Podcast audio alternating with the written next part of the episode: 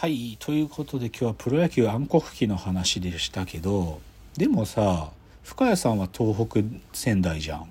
はい。楽天はいい球団なんだよう。うんんそのまあできたばっかりの頃はささすがにまだ本当になんかまだいろはも分かってなくて大変だった時期あるけどはでもどんどん良くなってるよやっぱい。り。うんううんん、やっぱり IT 系の会社が球団経営やりだすと良くなるんですよ。DNA とかうんソフトバンクとか。うん、楽天も金もそれなりに使ってくれるし球場もね定期的に綺麗にするし楽天のスタジアムはいいらしいよ。僕行ったことないからさ。でも本当に大リーグの球場みたいな感じもあるしだから深谷さんも一回行ってみた方がいいんじゃない？はうん い。行こう行こうとも、一回は行こうと思ってて。まあ、ひまなんかね知らない、なんか野球知らない人同士で行くとね、わかんないから、詳しい人にね、つなんか一緒についてってもらうとね、わかるんだよね。いやー、まあでも、でも今日僕、でも今日喋ったのほんの一部なんですよ。プロ野球って歴史長いし、本当にクソな時代もたくさんあったから、もっとひどい話も多分ね、僕が知らないやつとかもいっぱいあるんですよ。でも、まあ今日ちょっと話の中心に冒頭から、まあオリックスがね、今、日本シリーズ戦ってますから、うん。で、オリックスの暗黒期はいつ始まったかというと、イチローがいなくなってから始まってるんだけど、でも、あの、オリックスに今日本のエースがいるって言ったけど、あの、はい日本の、なんていうかな、なん今一番、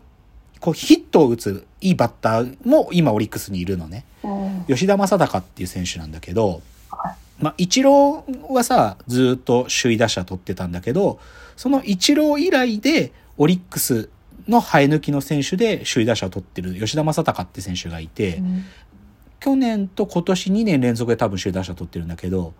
だからそういう選手が出てくるんだよ。なんか、辛抱強くちゃんと球団経営してると、山本由伸とか吉田正尚みたいないい選手がちゃんとそ育てると育ってきて、で、そういう選手がチームを変えてくれて、優勝できたりするからね。うん。だって吉田正尚はね、オリックス愛めちゃくちゃ強いらしくて、多分うんね、多分チーム出てくつもりないんじゃないかな、どんだけ活躍しても。うんメジャーは行きたいんで、もう背ちっちゃいからな。だから、チーム愛めちゃくちゃあるから、絶対オリックスで優勝するんだって気持ち持ってくれてる選手だから、だからね、そういう選手が、ちゃんと経営しててね、ちゃんと育成してたら育つんで、そういうのはね、結構大事よという話だと思います。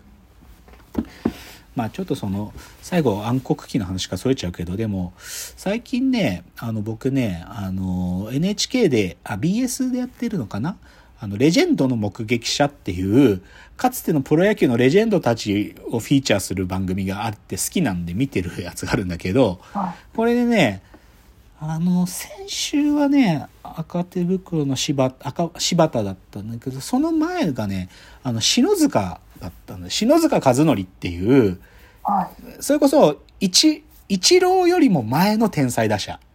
まあ、正確に言うと一郎の一世代前の天才打者は前田智則なんだけど、前田智則のもう一つ前で、まあ僕らが本当に小学生の頃に、こんなに美しいバットコントロールは見たことないっていう選手が篠塚っていう巨人の選手がいたのよ。巨人の選手。その篠塚がレジェンドの目撃者で出てて、なんか、それ、み、なんか、篠塚ってそんなに注目される選手は、注目っていうか、そんな特集が組まれるような選手じゃないね。あんまこう目立ちたがり屋でもないから。けど、それで篠塚出てて嬉しかったな。僕ちなみに千葉の銚子生まれなんだけどさ、銚子って実は野球盛んで、あのー銚子商業っていう強い学校があってね、はいその銚子商業が甲子園で全国制覇した時のキャプテンが篠塚だったんよ。で子供の頃ちょよくねなんだろうなさこう徒歩で行ける場所に銚子商業が山の坂の上にあってで銚子商業の校庭、まあ、散歩とかで行くとその学校の入り口の門のとこにあのこな第何回甲子園大会優勝っていう石碑があってそこに首相篠塚和則って書いてあるのよく見てたよ。あ そうそう。これ話が全然それちゃったけど、でもまあ、そういう選手で、だからまあ、一一郎より、一郎以来、オリックスでやっと生まれた、もう最高のバットマン、吉田正尚。で、まあ、そういうバットマンの系譜みたいなのも、だからね、いい選手っていうのがね、ちゃんと出てくるように、チームはしなきゃ、まあ、で、偶然では出てこないんで、やっぱりね、こう、なんていうか、ちゃんと育てたりとか、いい環境作んなきゃダメだって話なんですけどね。いや、でも、え、じゃあさ、プロ野球、あ、でも、西武ドームはさ、行ったことあるって言ってなかったっけ？はないあ、西武ドームないんですか？ですけど、一回、あの、試合は見たことはある。東京ドーム？多分、どこだったか。いや、でもね、今ね、あのーなんていうか、さっきのさ、札幌ドームから移転する日ハムじゃないけど、いい球場、新しくなってたりとか増設してる球場とかね、いい球場どんどんできてるんですよ。うんでね、やっぱ僕が今、僕も行ったことないけど、行きたいって思ってる球場は、カープ、広島。うん広島のマツダスタジアムっていうのがあって、本当にいいらしいのよ。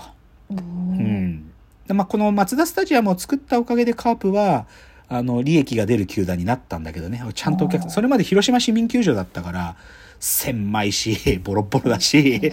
その、だけど、このマツダスタジアム作ってお客さんもちゃんと入るようになって、年間シートも売れてるらしいし、うんだね、本当に松田スタジアムはいいらしいんだよね。で、スタジアム自体を新しいものを作ったわけじゃないけど、その横浜の DNA になってからもうどんどんどんどん球場きれいにしてて、僕ね、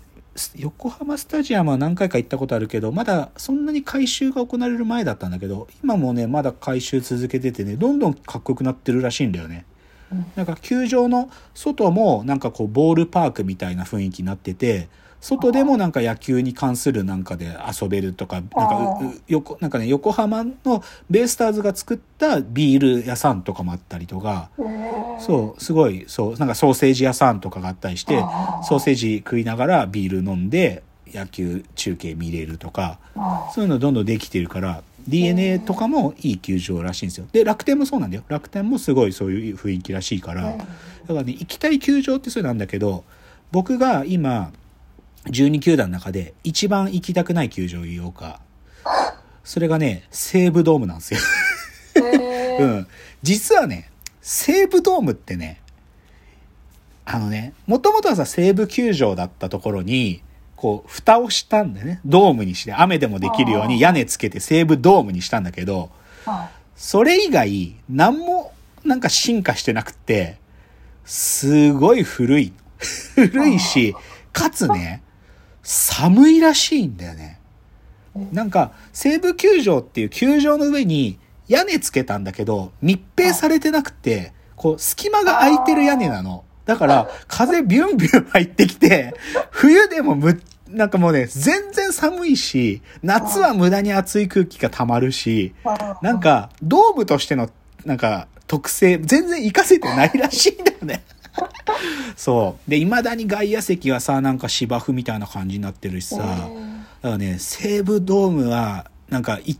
や、これ、これね、でもね、西武ファンは、あの、熱心な人もいるから、あんま言うと怒られちゃうんだけど、西武ドームはね、僕は、なんか、西武ドームのチケットあるよとか言われて誘われても、結構、え、西武？って思う。あとね、これね、これね、ちょっと余談余談だけど、西武ドームはね、選手にとってもあんまいい球場じゃないらしくって、うんなんかね、マウンドってわかる？ピッチャーが、まあ、はいはいも森ってなってるところ。で、はいマウンドの高さって規定で決まってるのよ。何センチっていう高さで決まってんだけど、どうやらね、西武ドームのマウンドはね、低いらしいのね。それ、ルールが、あれ、でもね、マウンドが低いってどういうことかっていうとね、ピッチャー投げづらいってことなのよ。で、特に、こう、フォークとかの落ちるボールを投げるピッチャーからすると、やっぱりさ、低い位置から投げて落ちると落ち幅減っちゃうじゃん。高いマウンドから投げた方が落ちるからさ。っていう意味では、フォークボールとかを投げるピッチャーからしてもね、最低な球場だっつって、その、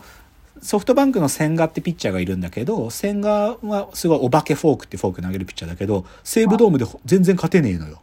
あただね、マジなんだよね、多分。マウンドが低いんだよね。てかさ、だったら高くしろよって思うけど、多分ね、わざとなんだよね。多分ね、西武にはいいフォークを投げるピッチャーがそこまで多くないんだよ。まあ、平、平はフォーク投げるんかな？でも、そこまでいいフォーク使いがいないから、対戦相手が苦しむようにわざと低くしてんだよ。すごくない？すごいよね。なんか、そんなことってあんだって思うけど。あそう、でも、ね、でも、そういう、ちょっとね、選手にとってもなんかこう不公平感がある球場ってちょっと嫌だなと思って、うん西武ドームはなんか行きたくないな。行っても嬉しくないかも。まあ、そういう感じやな。なんかここの球場はとかなんかないですか？まあ、まあでも、でもまあ近くに、近くに楽天があってあ、ね。あ、神宮球場。神宮球場は、あの、古くていいですよ。であも、ー残念なことに、今、今年さ、ヤヤクルトは神宮球場本拠地なんだよ。だから、日本シリーズでさ、あの、オリックスは、あの、向こうの大阪ドームで、で、ヤクルトは神宮球場でやれるかっていうとね、実はやれなくて、なんでかっていうと、は神宮は大学野球でも使うから、うん今、明治神宮大会っていう大会が始まっちゃってて、もうね、神宮、ヤクルト使えないから、ヤクルト東京ドームで試合してんだよ、今。そう。だからね、神宮はね、いや、趣すごいあるし、僕も一番行くのは神宮なんですよ。近いし、家からも。うん自転車で行けるから。なんだけど、趣があり、あるっていうことは別の人たち、だ特に大学野球でめっちゃ使うから、うんう。ん、球自分たちがだけで使える球場じゃないっていう、なんか、こう、不便さはあるよね。うん。あでも神宮はいいですよ。神宮はいい。まあいいっていうか、趣がある。古くていい感じ。なるほど。まあでもね、まずは楽天からですね。はい。仙台いるうちに絶対楽天は一回はって感じじゃない、ううんうこと今日はでは野球暗黒物語だったんで、ぜひ皆さんもですね、プロ野球暗黒史とか調べるともっと面白いエピソード出てきますから、ぜひ見てみていただけると嬉しいなと思います。では、今日はこの辺ですかね。お別れのお時間やってまいりました。えーまたご意見やご感想などフォームから送っていただけると嬉しいです。では、わーわー言っております。お時間です。さよなら。